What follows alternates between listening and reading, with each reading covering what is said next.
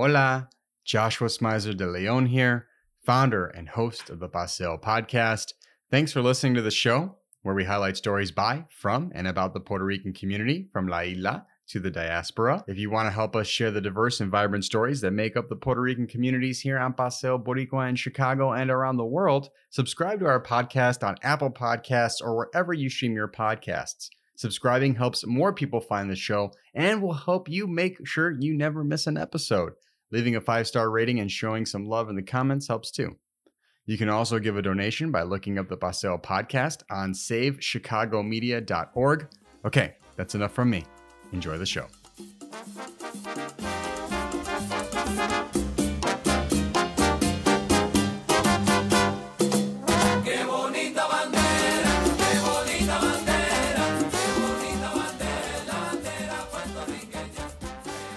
Bienvenidos to the Paseo podcast. I am your host, Joshua Smizer de Leon, and today we are joined by Puerto Rican author Javier Hernandez. He was born in Rio Piedras, Puerto Rico, and is a father, author, artist, linguist, entrepreneur, pro sovereignty advocate, and indigenous rights activist. He has two books out that caught my attention, and I hope they catch your attention too. Their names are Puerto Rico, The Economic Case for Sovereignty, which the English version just dropped, but there's also a Spanish version. And uh, the other book is Prexit, Forging Puerto Rico's Path to Sovereignty. Again, both are in English and in Spanish. So, on today's show, we're going to focus more on the concepts and proposals that Javier maps out in the former. Longtime listeners know that I am no stranger to having discussions on Puerto Rico's status on this show and to having guests on that have different viewpoints on what that status should be. Now, we've had people on the show that are pro Commonwealth, pro statehood, pro independence. And as a Boricua in the diaspora, personally,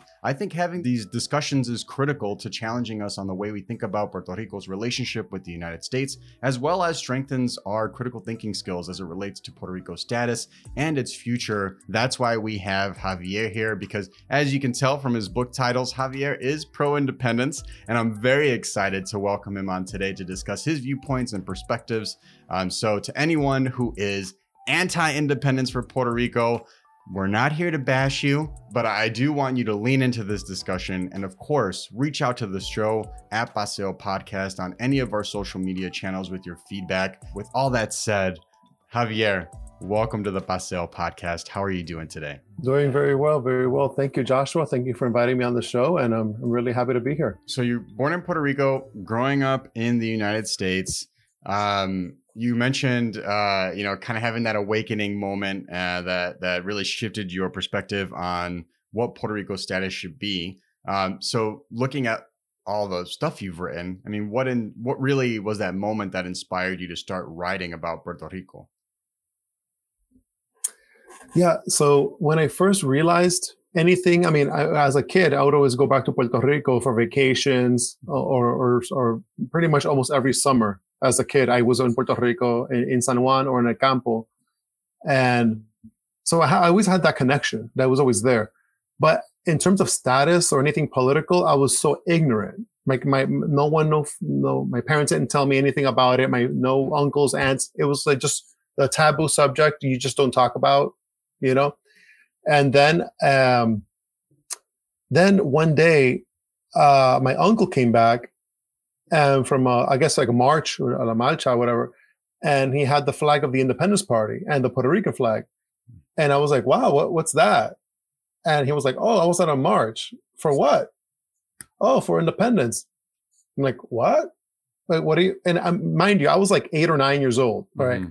And he explained to me briefly, kind of like the, you know, Puerto Rico, the colony, da, da.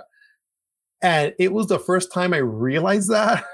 it was like a almost like I, I, I kind of, you know, like in the Matrix when Neo wakes up from that capsule. Yep. Yeah. You know, like just what, like the, what the hell? Real? This is reality. I didn't know this. Oh crap! You know, this like exactly. You you wake up and you're like, oh my god, this is for real. This is not fake. I, and it was a shock to me because growing up in the U.S., going to American schools, independence is taught as that's the best. That's the best. You know, you can get to as a nation. Mm. I mean, everyone wants their independence. Everyone fights against colonialism. That that's basic. You, every American student gets that.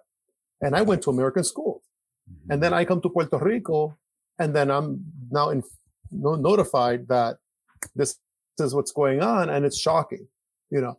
So that stayed with me for a few years, and then when I was in high school, I finally had the wherewithal to educate myself more on the subject, and so I had a yeah, I just read read a lot of books about Puerto Rico history, books. You know, I just went to a library, got as many books as I could, and just from that, I th- I felt like I just uh, I gravitated more to the pro-independence mm-hmm. philosophy or, or, ideology or, or sentiment. Just being, you know, because growing up in the U.S., I know how a lot of Americans treat or view Puerto Ricans. You know, we're we're, we're minorities. Um, there's a lot of negative connotations. So I see how they look at us because I lived it. Mm. And then seeing how they do that in Puerto Rico, and I just thought that that, that was wrong, you know. Yeah. And um and then Well, I mean, many people don't even realize that Puerto Rico is owned by the United States. That exactly. I don't even know yeah. that it's a colony.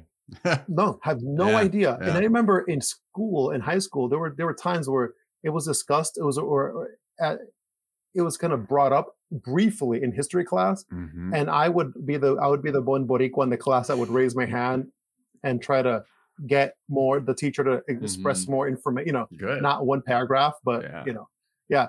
And I got in trouble. They, they, they, would be like, um, her, her, Javier, please go to the principal's office. I don't, I don't need some of, the, I don't need this, this information. I don't, mm. we don't, we don't care. Wow. I mean, and all they would teach in the classes is um yeah the U.S. Uh, invaded Puerto Rico in the Spanish American War and mm-hmm. and now in 1950 blah blah they were Commonwealth and now they're happy. Next, that right. was it. That yeah. was all that was. And then I'm I'm in the classroom trying to talk about the Ponce massacre. and and the Rio Piedras massacre and mm. and Blanton Winship and all this other mm. stuff and they don't they the, the American teachers did not want to hear it you know so being so having that experience I'm like, I don't want this for Puerto Rico. You know, so I already had that that distinction. I knew I was different. I'm Puerto Riqueño, and that's it. There's no, you know, like, oh, I'm I'm an American of Puerto Rican descent. That that just did that just didn't fit in my head. Mm-hmm. That that notion. So then, yeah. So then in college, I got I just educated myself more on the subject. By high school, I was very, very already adamant pro pro sovereignty, pro independence. Um, when you learn about Albizu, Betances, and all these other, you know, Blanca Canales, all these other patriots, and you see their life, it inspires you because because sometimes as a and you grow up in the diaspora, you don't you don't get a lot of Puerto Rican uh, uh, role models that are amazing people. It's always sometimes it's very negative, or oh look at that that criminal over there. In TV, you get a lot of this. It's mm-hmm. either you're a drug dealer or you're a mafia or you're a gang banger guy, but then when you read about Albizu, Betances, and all this other stuff, you see like, wow, Boricuas can get to that level. That's great because no one has, no one told me this. No one, not even family, yeah. told me this. Or you know, yeah. If we could just kind of shift gears a little bit to your your second book that that's out, uh, Puerto Rico: The Economic Case for Sovereignty. Um, I thought it might be good to give people kind of like a baseline understanding of some of the research that you've done to to assemble your book and your other writings? Like what what are from what you've found and researched what are economists and other experts saying about the Puerto Rican economy as it stands today? Great question. Well to, to even get to, to to even begin to answer that question that or uh, why the, even the book for this hmm. is I've read so many books about Puerto Rico and independence and history and never have I found a book that explains how Puerto Rico could or would function under sovereignty, under any form of sovereignty at all. It, it, it was just always, yeah, you know, independence, it's, you know, we need it, it's a human right. Yeah, we got that. But then how do you economically, because that's always the big argument. A lot of uh, anti independence people point out, oh, Puerto Rico's too small or Puerto Rico can't survive without the US economically and that's how they shut down the independence conversation. So, and and, and I know that that's not true, but there was I couldn't find a book, mm. so I did it. mm so I did the research. It took a few years to get all the information, um, but and and all the information is is not you know some secret private study. It's everything is public domain. You could find this stuff on the internet, but it but a lot of information. Then you have to you have to extrapolate some information from it. Like there's the data, and then you have to get the information from it and interpret it. So, so what a lot of economists say about Puerto Rico today, and this is my criticism, is they only focus on the colony. They only focus now and in the past, but but then if it comes to discussing the future, they they they, they freeze up or or don't know what to say or they don't want to you know burn any bridges academically with their jobs whatever. So i'm not tied to that. And i'm getting a lot of debate. A lot of people are very excited for the book. They're very happy. There people are like finally yes we have the information for you know this is what we've been waiting for. Thank you. So but there are other people usually a lot of the pro statehood people who are angry at me for coming up with this mm. because it destroys the narrative that Puerto Rico can't survive on its own. So, so I, I am getting some flack for that from that th- those people, but I, I, I tend to just um, ignore that criticism. So, and I just focus on on the the people who are really just really happy to get the information. They want to get more information. Um, sometimes you even get some people who are pro statehood, but as soon as they and this is what I love, once they read the information or get that knowledge, now they're open to independence. And that's what I, those are the people I'm, trying to reach. I'm not, I'm not trying to reach the really the independent supporter who's already pro-independent. I'm trying to reach the people who are, you know, pro Commonwealth, pro statehood. They they would they think independence is a great idea, but then they think that oh no, but we can't do it economically, so I'll just stick to statehood. But then when they get the information that yes, we can, and and and I'm not talking about barely skimming by economically. I'm talking about like like like Puerto Rico could become an economic powerhouse in the Caribbean. You know, like a major economic economy, the biggest market in the Caribbean. We can do that.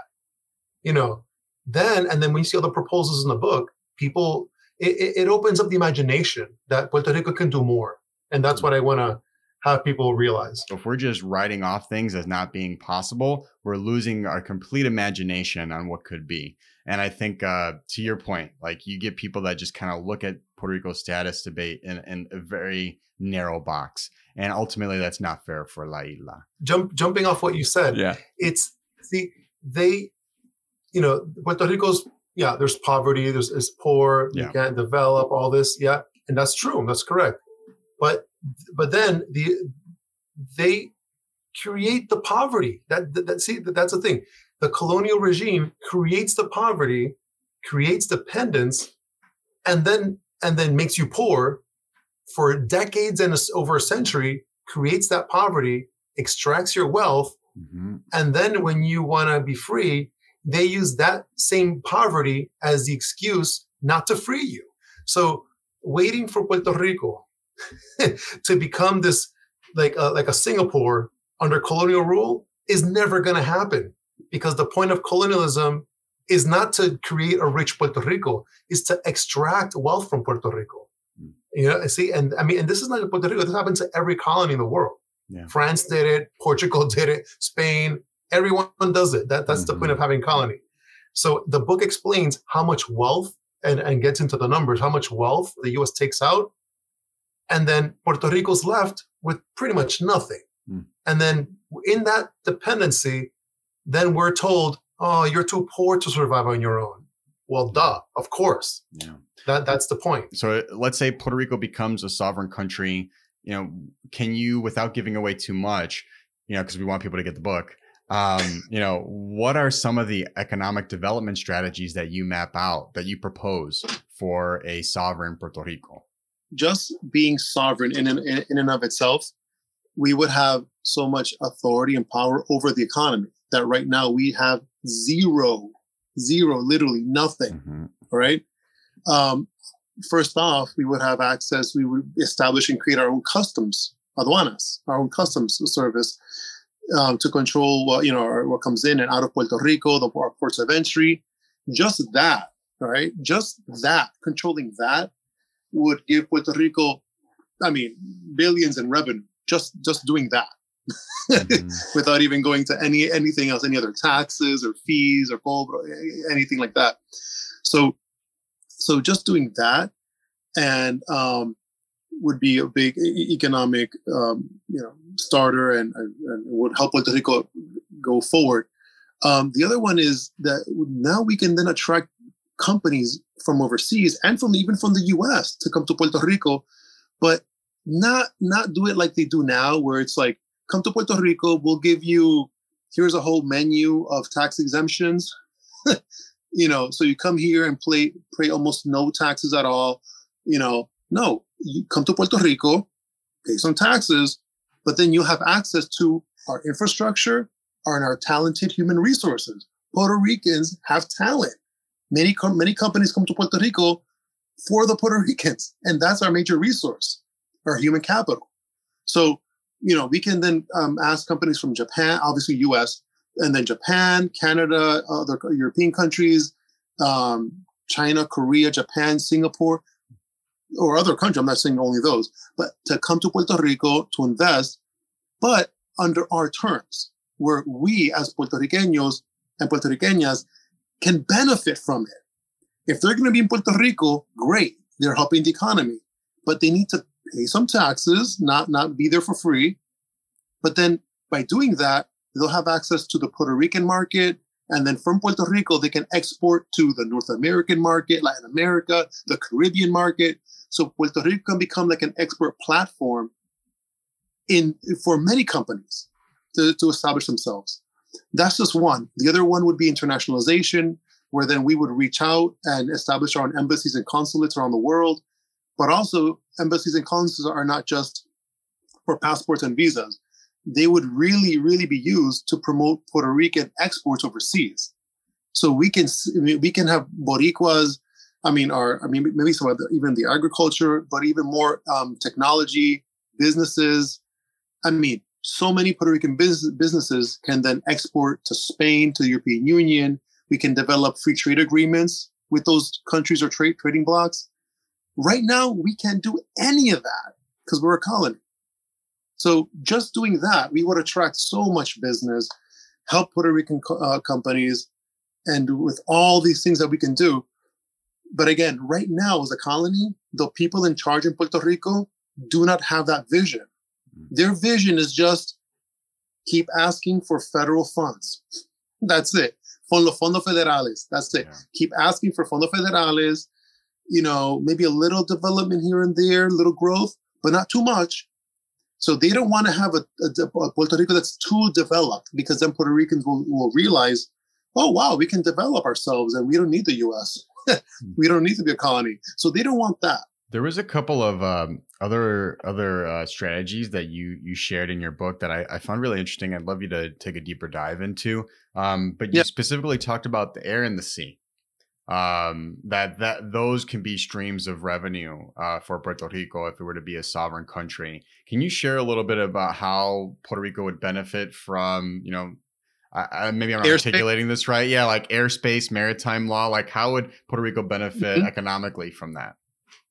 Okay, so I'll do the airspace first and then the maritime. Okay. So with the airspace, so again, many people don't realize this, and it's not people's fault. This isn't taught in schools, or you know, mm-hmm. but um, so every country has airspace, every territory in the world, airspace, all right. In order, and then when another airline, when a plane flies over in your airspace and lands, when they land at the airport, they have to pay landing fees. This every plane that lands does this. This isn't just like special planes. Mm-hmm. No, every plane. All right, Delta, everyone, Spirit. Like I say, every everyone does it. Now, those are those are fees, landing fees and facilities fees that they pay to the government. All right, perfect. Now there are fee other fees called overflight fees that it's when a plane flies over your territory your airspace, but they don't land. They just keep going to their final destination. Okay. When they're flying in your airspace, they're it's like they're leasing that space for for for an hour or two hours, how, how, however long they're there. They're leasing it. They're not there for free. This happens to all nations. Sovereign nations can do this. Okay. Now the way they collect fees is different. Some have like um like a flat rate you know, you, you go in, you pay 500 bucks, boom, you're, you're gone like that. Or um, so uh, the plane comes in there, and then the, the fee is based off how many miles they're in, and then it keeps going, how many miles. There's different ways of calculating that, whatever. But the main thing is that right now in Puerto Rico, every time a plane lands in Puerto Rico or a plane overflies our airspace, all that money goes to the, the United States, the Federal Aviation Administration, FAA. Puerto Rico sees not a penny of that goes to Puerto Rico. Now, as an independent nation, we would finally have that authority. And based off the calculations that I found online and, and, and FAA documents, and then some projections that I made, um, yeah, with landing fees, we'd be making a few million dollars off of that. But the big one is the overflight fees, where we would be making, if I remember, it was like $124 million a year. And that's money that Puerto Rico doesn't even see right now. All that money is just happens in Puerto Rico, but goes directly to the FAA. Wow. And and those are things that with sovereignty we would finally have authority over that stuff. You know, and um and, and again and enrich Puerto Rico. Use you I mean we're, we're Puerto Rico's biggest asset along with its people, it's its geography. And that's what people don't realize. Like Spain loved Puerto Rico because our great geography. The US invaded Puerto Rico and took it over because our great geography. So our geography has benefited other people, not Puerto Ricans. see? So with sovereignty, we can finally get use our geography, our great location in between four continental markets, North America, Europe, South America, and Africa. We're right in the middle. Perfect geography. Okay. And when you have perfect geography, you don't need to be as large as Russia or Brazil. And that's another that we can talk about later about about small countries and uh, definitely, definitely, because you, yeah. use a, you use Singapore as an example, which would definitely example. We'll, we'll definitely get into that well, one. Um, let, us talk about maritime law though. So, like, what would yeah. how would that how would Puerto Rico bear, uh, benefit from from the seas? The well, the, from the seas. The well, we're an island. Yeah. We're con- it, so the we have to look at the sea not as a barrier but as mm-hmm. a bridge. So it's not like it separates us from the other Caribbean islands in the world; it unites us. Mm-hmm. Now, how can we unite with the world? Ships. so, but right now, as a colony, Puerto Rico is controlled by the U.S. Maritime Fleet. There's a whole the, the Jones Act. I mean, the whole book could be written just on the Jones Act, but I try to I tackle it. I, I feel enough and educate people on it in the books so that you know exactly what it's about. Basically, it's uh, a ship that goes from a U.S. port to another U.S. port, which Puerto Rico, San Juan would be considered, can't be on a foreign ship. It can only be on a U.S. flagship that's made in the U.S. and staffed by American citizens. All these requirements, okay. But then by doing that, that shipping service is the most expensive in the world. So Puerto Rico's forced to use this expensive shipping service, right? And who's making money off this? They are. the the the these uh, particular um, shipping companies, right? This law is so bad that it even impacts and hurts American businesses. I mean, there are states trying to get rid of the Jones Act, but the you know the, the that shipping lobby is so powerful mm-hmm. that doesn't matter if we are state, you know, and have congressmen, senators, and all that. You cannot. It's really difficult to, to even budge on that. When I'm, if I'm so, remembering correctly, not to interrupt you there, Javier, but I think the Jones Act was one of the big hangups on like aid getting to to Puerto Rico too, like from other countries. Like you, the other, if I'm remembering correctly, you know, if another country wanted to send something to Puerto Rico, or even just like generally exports, imports, like they, yeah. to your point, U.S. ports. Like if France wanted to send Puerto Rico something, they'd have to send the ship to the U.S. They'd have to get put on a U.S. ship, sent over to Puerto Rico. Hence, why you know things cost a bit more on the island compared to you know what the average salary is for a, a worker um, on La yeah. Isla. Yeah, exactly. So just with the yeah, so that impact, especially with Hurricane Maria, that impacted a lot right. of the, the distance. Um, so because of the Jones Act, prices in Puerto Rico have they go up pretty much about 20% increase. Okay. And uh, along with that, there's with with all the un, the the direct and indirect um, impact that the Jones Act has in Puerto Rico, that impacts, it's like, we call it the Jones Act tax. It's like a 7.2%, an additional tax that families, like, eh, like every family has to pay, you know, j- just for buying goods, eggs or whatever, you end up paying all this extra money.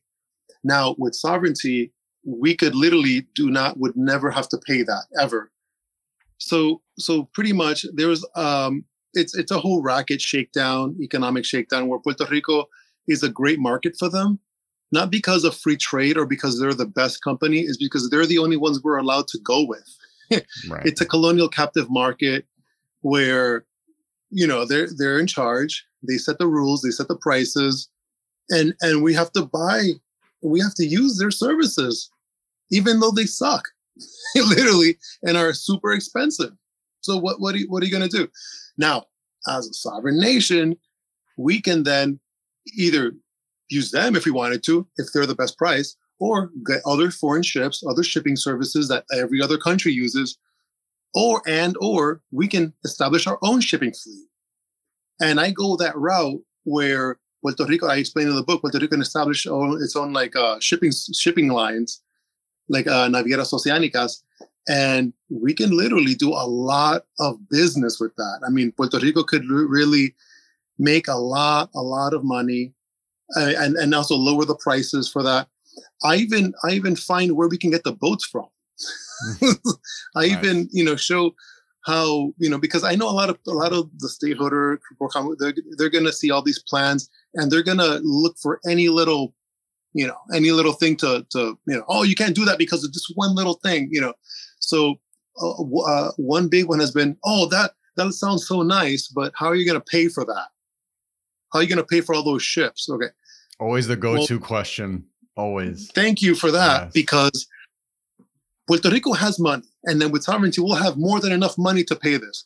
But to but to so you can get a, an example of this. Fortuño and, and and all these other you know like like statehood con, con, corrupt contractors and these people you know one of them he made i think it was like 112 million dollars during his you know time in the government. Wow. And you know, it's like publicity stuff, putting up signs, the public relations type of stuff, right?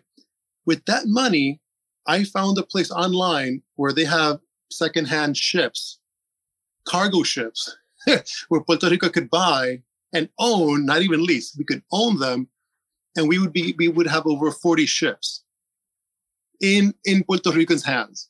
and just with that, we could have one of the largest shipping fleets in the Caribbean. So that's what we could have done with all that money, $112 million. We could, we could have done that if we were sovereign, but no, as a colony under stateholders, all that money went to pay for one guy and his public relations uh, projects. When, you see, you yeah. see, they they just there's money, but they don't know how to manage it, and or they use it for themselves. They don't have they don't have vision. They don't have any vision of how can we make Puerto Rico a, a better place, a more economic, more economically powerful.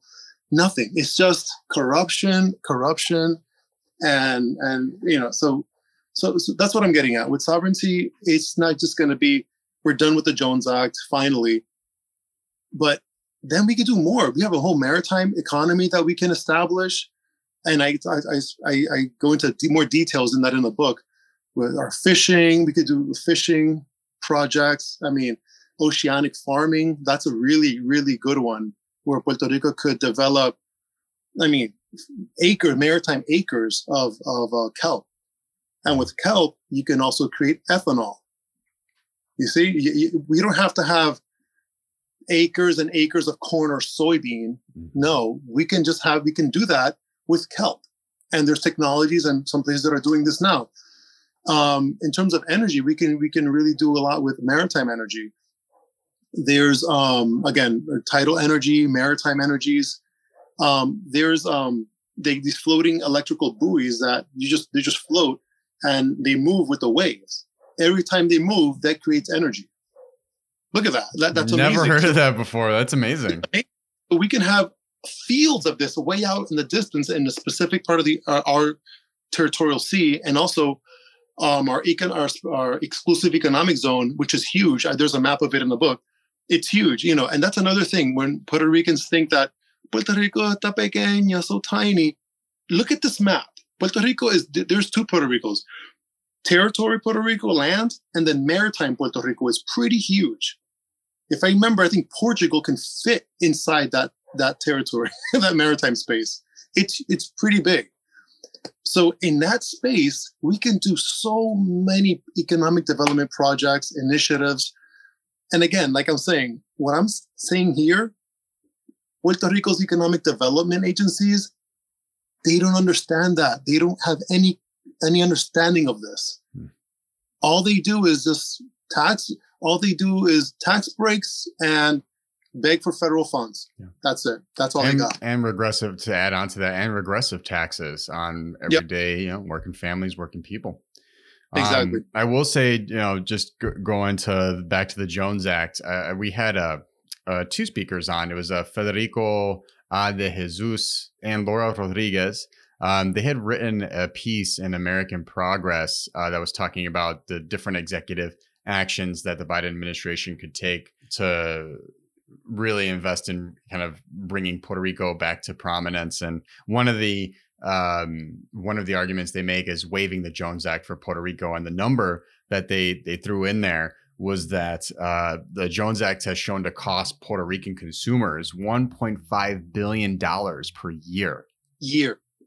Per yep. year, billion with a B per year mind blowing. That's just money that's just thrown out there for a law for an act law that does not have to be in place. Um, so again, I would argue Jones Act is a form of regressive taxing on everyday uh, Boricuas living on La Isla. And again, that's all money that could be kept within the island, but is just literally thrown in the water. You, you know what? Just with that one, with that, if Puerto Rico could keep that 1.5 billion for itself, that is enough for Puerto Rico to establish its own maritime economic shipping lines. I mean, all those things I talked about in the book, just that 1.5 can do all that. Yeah. Yeah. Well, but right now we go to those shipping companies. Yeah. No, and that that's an unfortunate reality for sure. You have a section in the book that's dedicated to this, but I was just curious to hear your thoughts. You know, what would you say to somebody that reads your book, is hearing these economic strategies you've shared in our conversation today, and think, well, oh, if Puerto Rico was its own independent country, you know, what does that mean for like federal aid if we're if we're hit by a hurricane or have earthquakes? What does that mean for Social Security for people that retire? What does it mean for Medicare, Pell grants? Um, mm-hmm. you know, what does what does that mean for for Puerto Rico? Where does all that go, and how do we account for that missing? Great question. The federal aid that Puerto Rico receives, it's um, now what I consider federal aid. It's the federal, like what the money is called aportaciones, the money that goes directly from the federal government to the government of Puerto Rico. There's that. Then the um, the money for the the food stamps, like the program El Pan, uh, Asistencia Nutricional, that, and then the Pell grants. Those three are what most Puerto Ricans would consider ayuda federal, like the federal aid. Other there are other things that the U.S. you know they send money for, but it's like to maintain federal agencies and stuff like that. That that you know, but and then so it's really the federal aid is 4.6 billion. Okay, which is money just from the U.S. to Puerto Rico. Now, the Social Security and Medicare, which together is about 12 billion. And I remind people in the book that that money is not a gift. Puerto Ricans pay into that. mm. So, you know, it's money taken from Puerto Rican paychecks that are that because of the FICA tax that go to the Washington, uh, United States, and then they send it right back to you to you know whoever's eligible to get Social Security and all and all those programs but it's Puerto Rican money. They're just sending it right back to you because we, we put into the program. So that's not a gift. So you see, now stateholders, they like to combine that and make it seem that if with independence, you would stop receiving your social security payments. That is utter lie. total misinformation. You can even go onto the Social Security website, okay? and if you if you receive Social Security and you move to a foreign country, you just have to tell them where to send the money to. That's it. You can mm-hmm. still get the money. The only um, caveat to that is I think two or three certain countries that they won't send the money to, but they'll put it like in a separate account for you. Like if you move to Cuba or North Korea or Iran, I, I feel I feel it's those three. They won't send the money there, but they'll they'll put it aside for you until you come back to the U.S. or whatever, or go to another country. That's it. But but you see the what I'm saying. So in a in a sovereign Puerto Rico, you would still be receiving your social security payments. That would not be disrupted at all. But you know, the stateholders they keep saying that people will, will lose it as a scare tactic, even though it's totally false. And the Social Security Administration website says yeah. otherwise, but they still say that. Well, even so with uh, even yeah. if the you know the scenario you map out in your book were to become a reality, uh, even if people that may be younger that are, are paying into Social Security now, yes, they'd still get those payments. Um, but paying into something that takes care of you in retirement once, you know, post independence, you know, theoretically Puerto Rico create could create its own social its security own. system, invest in its own pension funds, um, for for union workers. I mean, there we can, we don't have to. It's okay to recreate the wheels if there's stuff. You know, it, it, I guess what I'm trying to say is it's okay to recreate the wheel. We just have to be creative enough and courageous enough to want to create something that takes care of our people in a different way than what we've experienced up to this point. So exactly. just because the relationship with the, the the United States may end, that doesn't mean that the idea of Social Security ends with it. You know, no, no, no. Take, that's a free idea. We, don't we have to pay anybody it, for that. We can even create our own. You know, I, in the book, I even create. I I yeah. proposed the creation of a new one, similar, just similar, and we can even make it better to cover to even increase the payments or to cover more people. Yeah. Or or people don't have to wait till they're like you know like I don't know like sixty whatever they can retire earlier.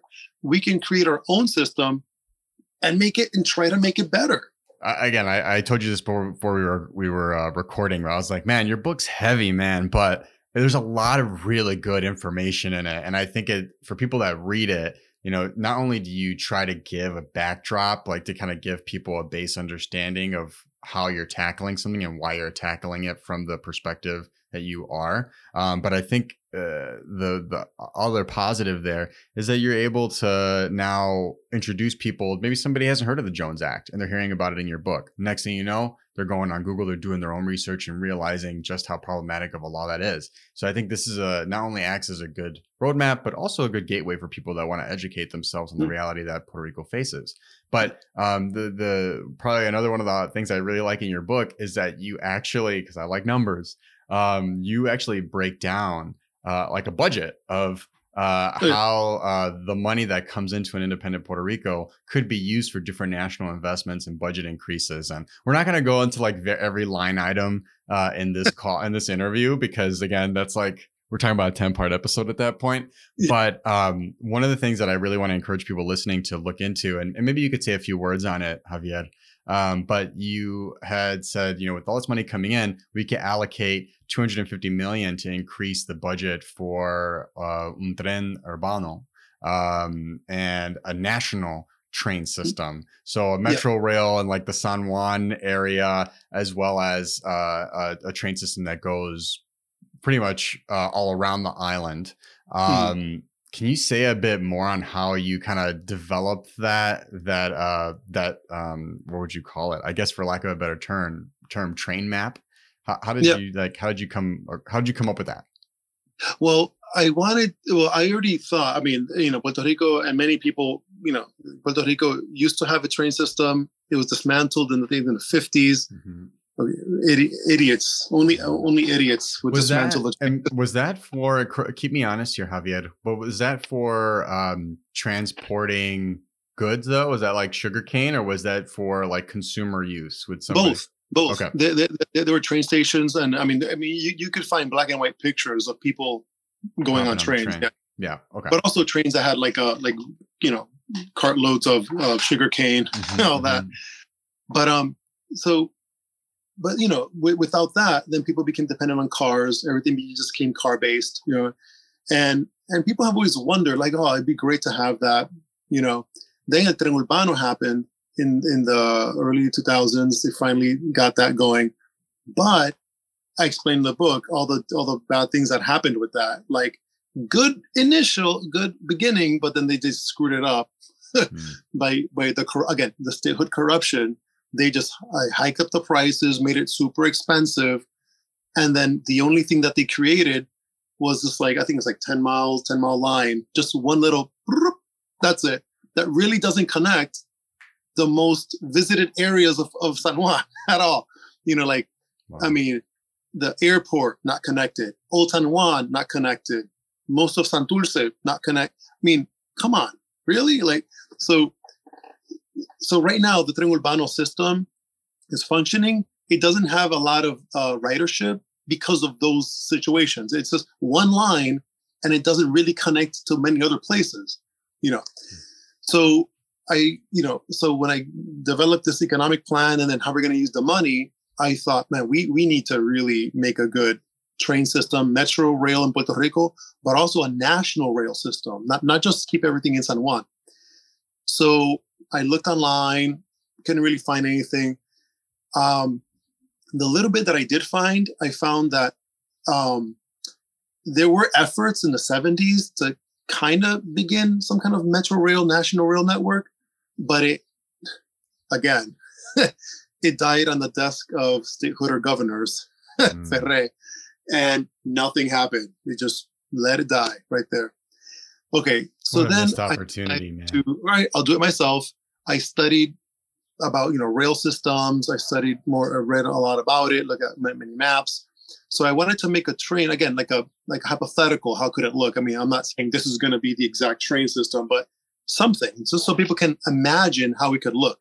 Mm-hmm. Um, yeah, because I did have an issue with it, Javier. Because you go around the island and I think maybe like maybe cl- almost to El Yunque. I think if I'm visualizing it correctly, or maybe a little deeper into the island from the San Juan part, but like the rest of the in, inner part of the island. No, uh, no. But again, that's like a whole another undertaking. Like riding, dr- building along the coast is a lot easier than building inward. So exactly as a start, I love it. But I was like, man, where's the give me the proof? Give me the proposal for you know deeper in the no, island. Maybe in the next book it, it really it wasn't I, I, I made it go through areas where they, there's already like autopista there you know that type of it's ah, easier i see what you're saying huge so roads can connect you know like, like that mm-hmm. but in the middle of the island it's difficult not because i don't because i don't i don't like barranquitas yeah be careful my wife's from there be careful what you say oh, no, about no. barranquitas no i'm just kidding love it. it. the only reason it's geography it's just the, the, the yeah. topography the mountains right no, I mean anything you could do anything, of course, you know. But um, the I made it go to like yeah, like Caguas, and then it goes because I mm-hmm. like that area, and then goes to uh, Salinas and to Ponce. It, it just following that autopista that's already there. So we would maybe right off to the side have this elevated train or or you know ground level whatever. We could do that, but then um, for other areas that are that don't involve a lot of mountain, but there's already a big road, like from Arecibo to Utuado. There's the uh, Ruta 10, the 10. That's already space that's made. So you can have the, some, some, you know, I mean like a, like a tranvia, like like like a like a light rail mm-hmm. there from Arecibo, go all down to Arecibo to Utuado, and then from Utuado, anyone in that region who wants to go out on the train, all you have to do is go to Utuado. You don't have to go to Arecibo. You don't have to go to uh, by, you know, Bayamon. You just you just get to the closest part of it, and then that's it. Then you're, you're connected. I also made one go from Aguadilla, Moca to San Sebastian. That that was the other light rail situation. You can I'm sure you, there are other light rails that you can also do. You know, but um, for the interior of the island, I really couldn't. I mean, even for light rail, because some of these roads are so you, know the roads, right? So imagine trying to put a a, a, train through yes. those little, you know. Yes. I mean, even having two cars on the road and you're like, ah, la culpa. You know, it, it's hard. yeah, mi familia is de San Lorenzo, and man, I tell you, driving up there in the montañas, it, Yeah, it So- it's so I'm- fun and not at the same time. exactly. Imagine a, even a light rail, not even a whole train, a light rail. That's going to be really. So the reason that happened in the map was really just topography. That that was the reason. But I thought of a way to even in those situations, those that would generate even the train, even if it didn't run through there, it would generate the economy, because now people can create uh, like a like Uber businesses like Carro Público. So you can literally, for example, if you're in Aibonito, if you're some guy with a car in Aibonito, you could start a business of just going from Aibonito to Cayey to get on the train. Bunch of people that need to go on the train all the, from, from Aibonito or from the surrounding areas don't have to then drive anywhere. They just get to Aibonito or wherever town you're from. There's and so you know that would create a whole network of like small businessmen and women that have cars. Oh, Almost kind of like a Uber service, you know, because that people would be using the trains and tourists, and that would bring more tourists. Because imagine if you're in Hotel San Juan having fun on the beach, but then you want to go to Cayey or Barranquitas. You don't have to. You know, some people don't want to drive in Puerto Rico. Some tourists don't want to drive. Whatever. I get it. It's hard, but you can just take the train to Cayey, and then from Cayey you get a carro público. There's a whole line of cars that could be waiting. You get on, boom, and you go where you got to go. Mhm. Yeah. So, so that that would even though the train wouldn't pass through there, that that specific town, it would generate some uh, economic activity because now that the train is close, you can really develop some some you know carro público uh, businesses type of Yeah. like that. No, yeah, definitely. If there's um, not that there should be communities like this in Puerto Rico, but if there's a community that has been divested from, um, you know, having access to the train, especially if they may not own a car, and that can take you to a part of La Isla where there are uh, job opportunities for you that you can provide for yourself, provide for your family. Like you're opening up entire new avenues. Um, but w- uh, again, just what a missed opportunity on public transit. Um, and again, to the the metro rail you mentioned, like man, how you get again regressive taxes? How you going to tax people for public transportation? How you going to char- charge them an arm and a leg for public transportation? That it's normally not super affluent folks that are taking public transit. It's just not. Exactly. No, and and and the that map that I made, it, which I- I'm sure you know, it, it went viral. I mean, it, I put it I put it up on Twitter, and that thing blew up. Yeah. I mean, it got- it got over a hundred thousand shares. I mean, it was it was a, like a lot. Or, or Yeah. I mean, we'll be sure I'm to sorry. put it up on our YouTube Right. for people watching. We'll put the map up on uh on so people can see it too. oh yeah, yeah, Yeah. and then also um, it would even help people with their jobs, like it, with with a train system like that, and even with an expanded tren urbano. Oh, Mhm. oh I, I I I expanded the tren urbano to go to all these different areas. You wouldn't have to live in San Juan. You can live in Naranjito.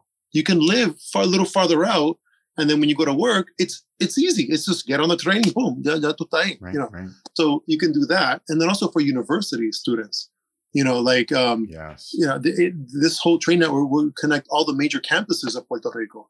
So you you don't have to live right there, or if you do, great. But then when you want to go back in the weekend to see your family or your boyfriend girlfriend and the other side of the island, what you can you can do Mhm. it super quick. Hmm. Exactly.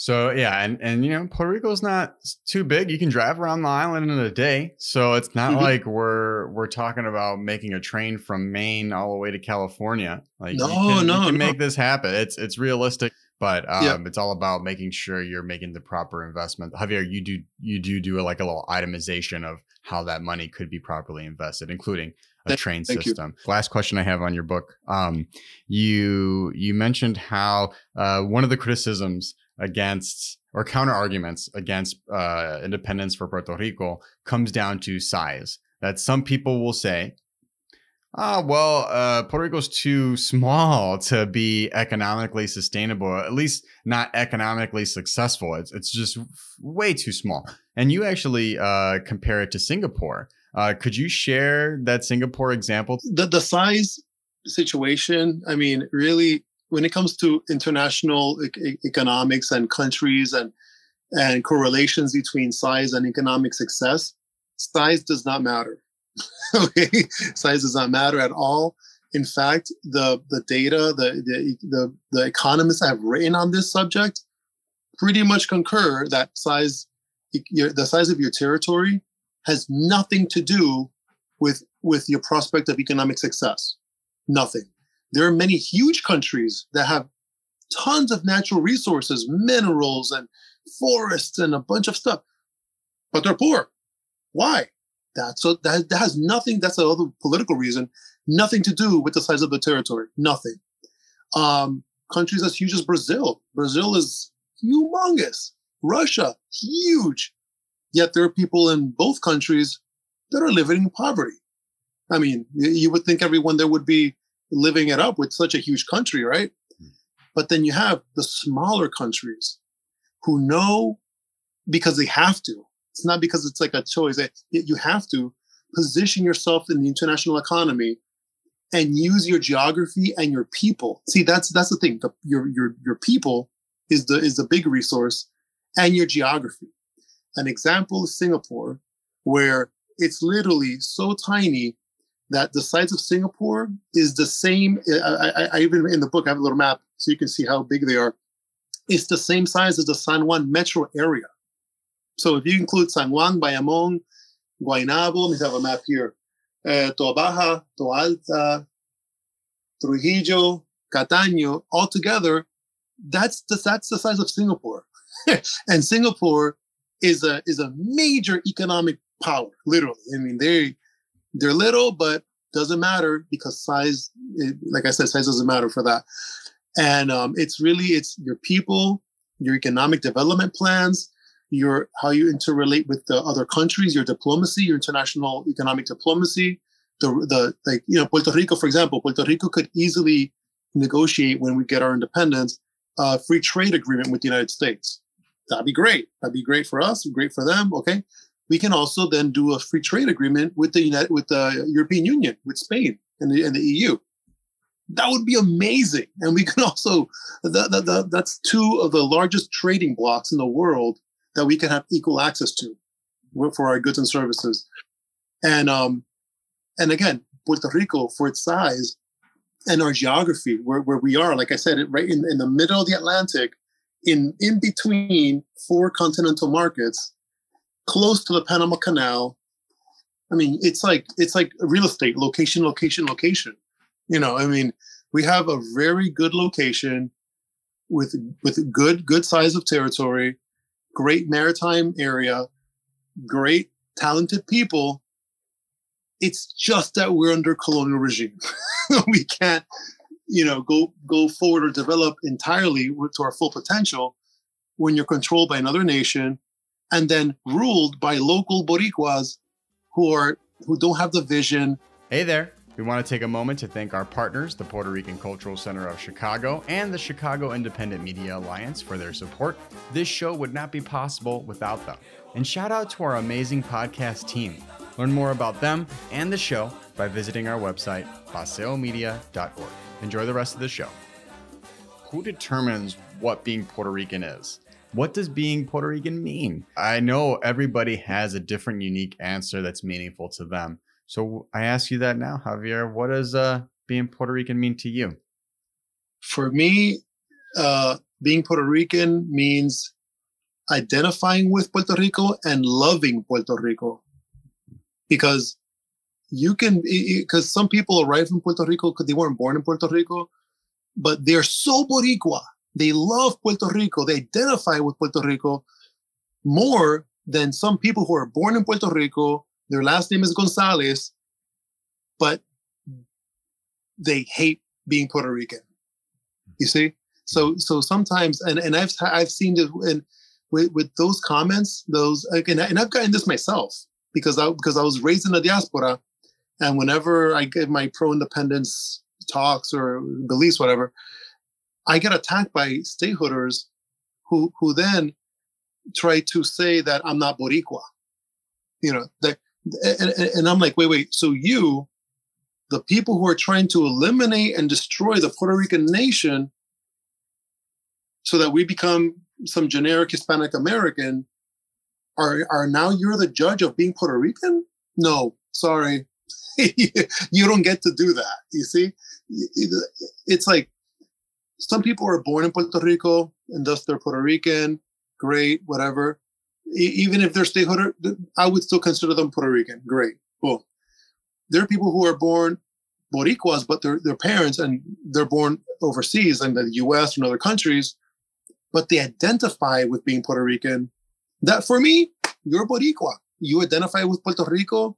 You know, um, maybe all you have is you're born overseas. You don't even speak Spanish. Your grand your grandfather was the Boricua in the situation. You have no other Boricuas, but if you decide you decide to self-identify as Boricua, who the hell am I to say you're not? You know, you're Boricua. you see, what if like what if a Puerto Rican's born in, in, in France and they only speak French, but they identify and they love Puerto Rico and they and they and they accept Puerto Rico as their nation? They're Boricua. you see, I've even heard situations where people who are not even ethnically Boricua, let's say, like I, I think there was this like um, I forgot the girl's name, but some some Russian girl who was adopted by Puerto Rican family as a little girl, not like some 25 year old woman, you know, like a little girl, a little Russian girl adopted by Boricuas. She lived in Puerto Rico, her whole formative years in Puerto Rico. And she considers herself, and she speaks Boricua Spanish. She's like Boricua now, you know, and she considers herself Boricua. I would too. if she considers herself Boricua and she identifies with the Puerto Rican people and the nation, and you you were raised in that family, I would say that you're Boricua. If, especially if you also say that, you know. Now, what I don't like is when, for, for political reasons, like what happens with me, just because I'm I'm pro independence, but mira, él, él vive en la diáspora, you know, you know, so I'm not Boricua enough. Or some Puerto Ricans again, and I, I, hate to say this, but it's usually been at least in my family, the stateholders who who who um who try to be like the judge of what's Puerto Rican or not. Mm-hmm. You know, um, when I was a kid, not not really now, and I, I like it now, but when I was a kid, I didn't like pasteles. Like the, the smell of it, just I just didn't like it. So so imagine. Yeah. So I'm like, you know, I'm growing up in Orlando, New York. Mm-hmm. I come back to Puerto Rico on vacation. Somebody had a pastel somewhere Javier, ¿tú quieres pastel? Like, no, I, I don't like how it smells. Ay, tú no eres boricua.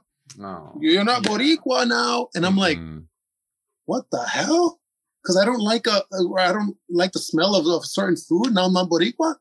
So, you see, it, it gets, and, and, many of them would say this knowing that I was pro-independence. Mm. So they're always trying to find any little thing to negate my Puerto Rican identity it could be food or musica or like they'd be like, Javier, do you know this singer? Blah blah blah. They'll say some random name. I don't know who that is. Ay, tú no eres boricua. No, that, that you don't get to say that. I don't care if you're born in France, in Canada, in the middle of the ocean in a boat. I don't care. If you identify with Puerto Rico and you love Puerto Rico and you want to see the best for Puerto Rico, you're Boricua.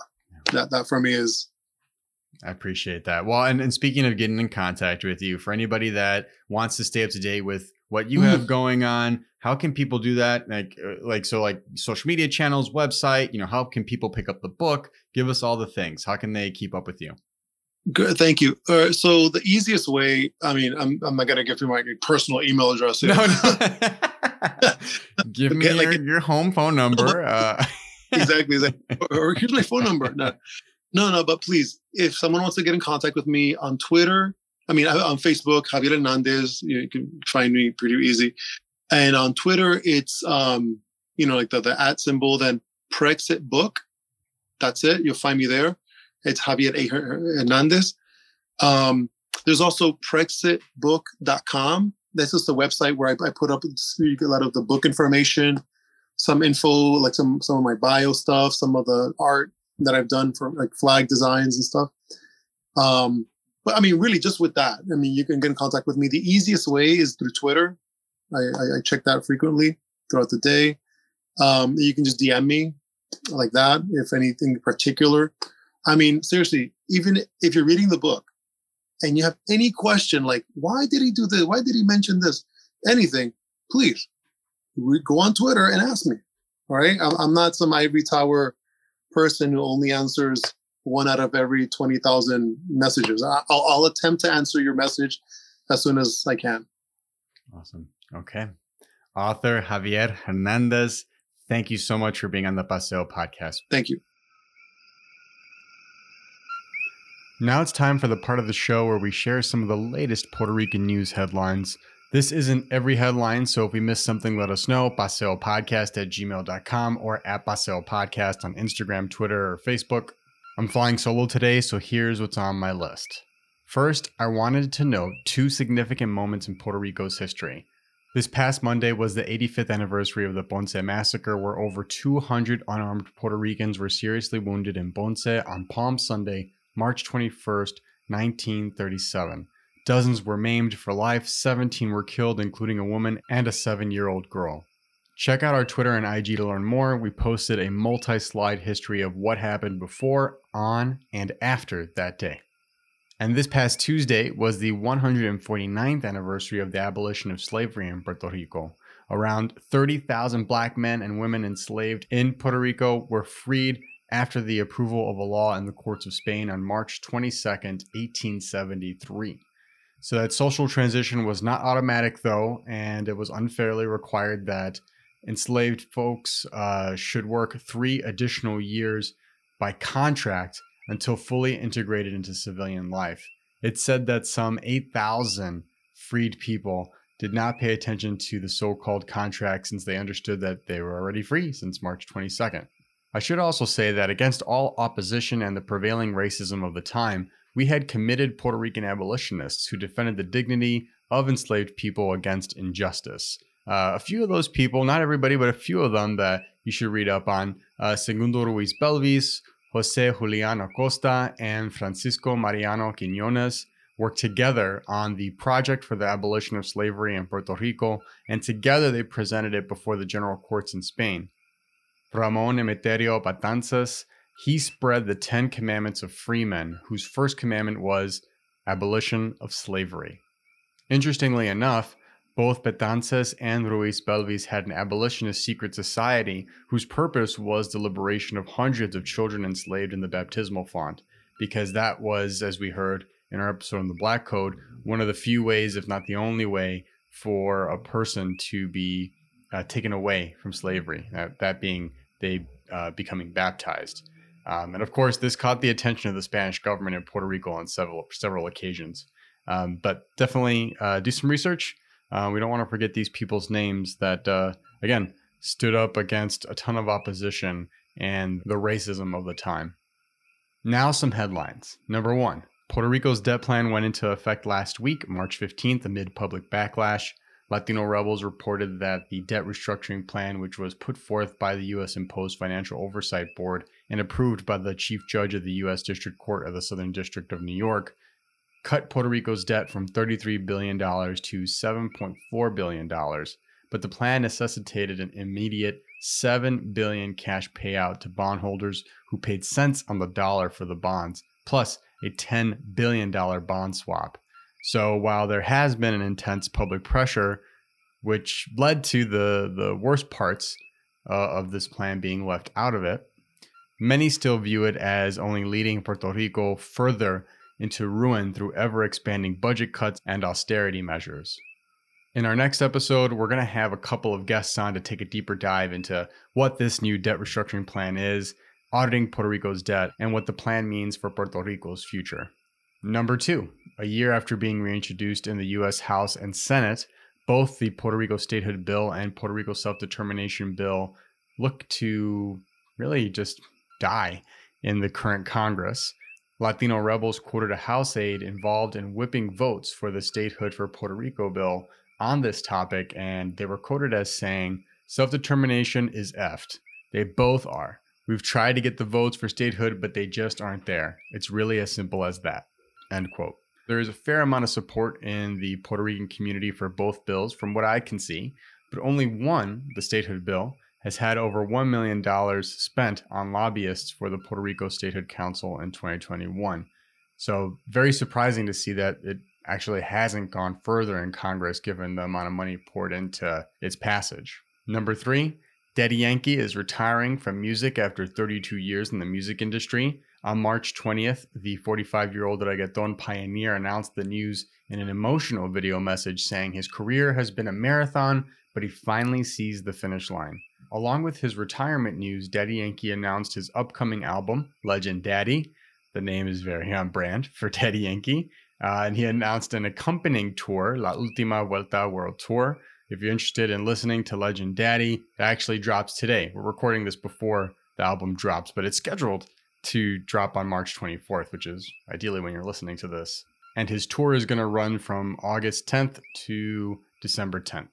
Number four, and the last piece of news for today Residente dropped a new music video for his single, This Is Not America. In the music video, Residente questions whether the story of the Americas is merely one of inescapable chaos and violence, or whether the story of the Americas is one of resistance. That's all I have for now. In our next episode, we sit down with academics Marisol Lebron and Sarah Molinari to discuss Puerto Rico's new debt restructuring plan and their work with Puerto Rico Syllabus, a digital humanities project about the Puerto Rican debt crisis. While you wait, give us a five star rating on Apple Podcasts or whatever the top rating is on the app you're listening to this on. It really helps other people find the show. Leaving a positive comment always helps too. See you in two weeks. Cuídate.